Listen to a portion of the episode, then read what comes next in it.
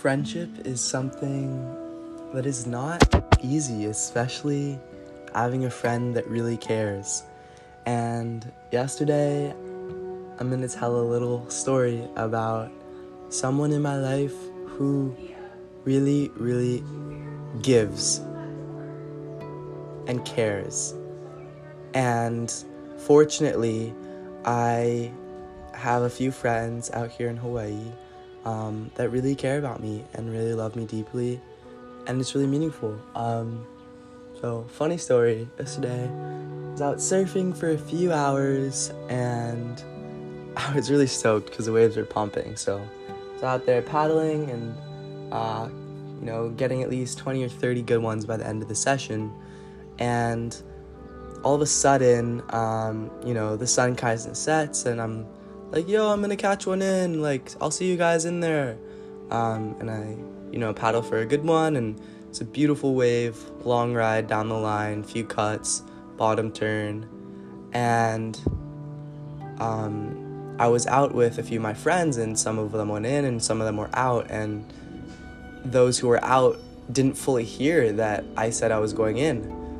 And I paddled in and, you know, just looked back, didn't see them paddling in, so I immediately went back, got my moped, jumped on, vroom vroom, went back to the house, and um, and then about half an hour later, I get a Bodie, where are you? on my front door, knocking and coming in, and and I'm like, I'm here. What's up? And you know, Jonah, who is this awesome, lovely human being in person, and true-hearted, and ocean lover and protector, and someone who who really is inspiring to be around was like dude what like what the heck? We we didn't know what happened to you. You have to wait for us.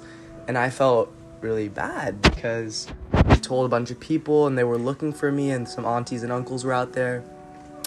And it taught me a really important lesson.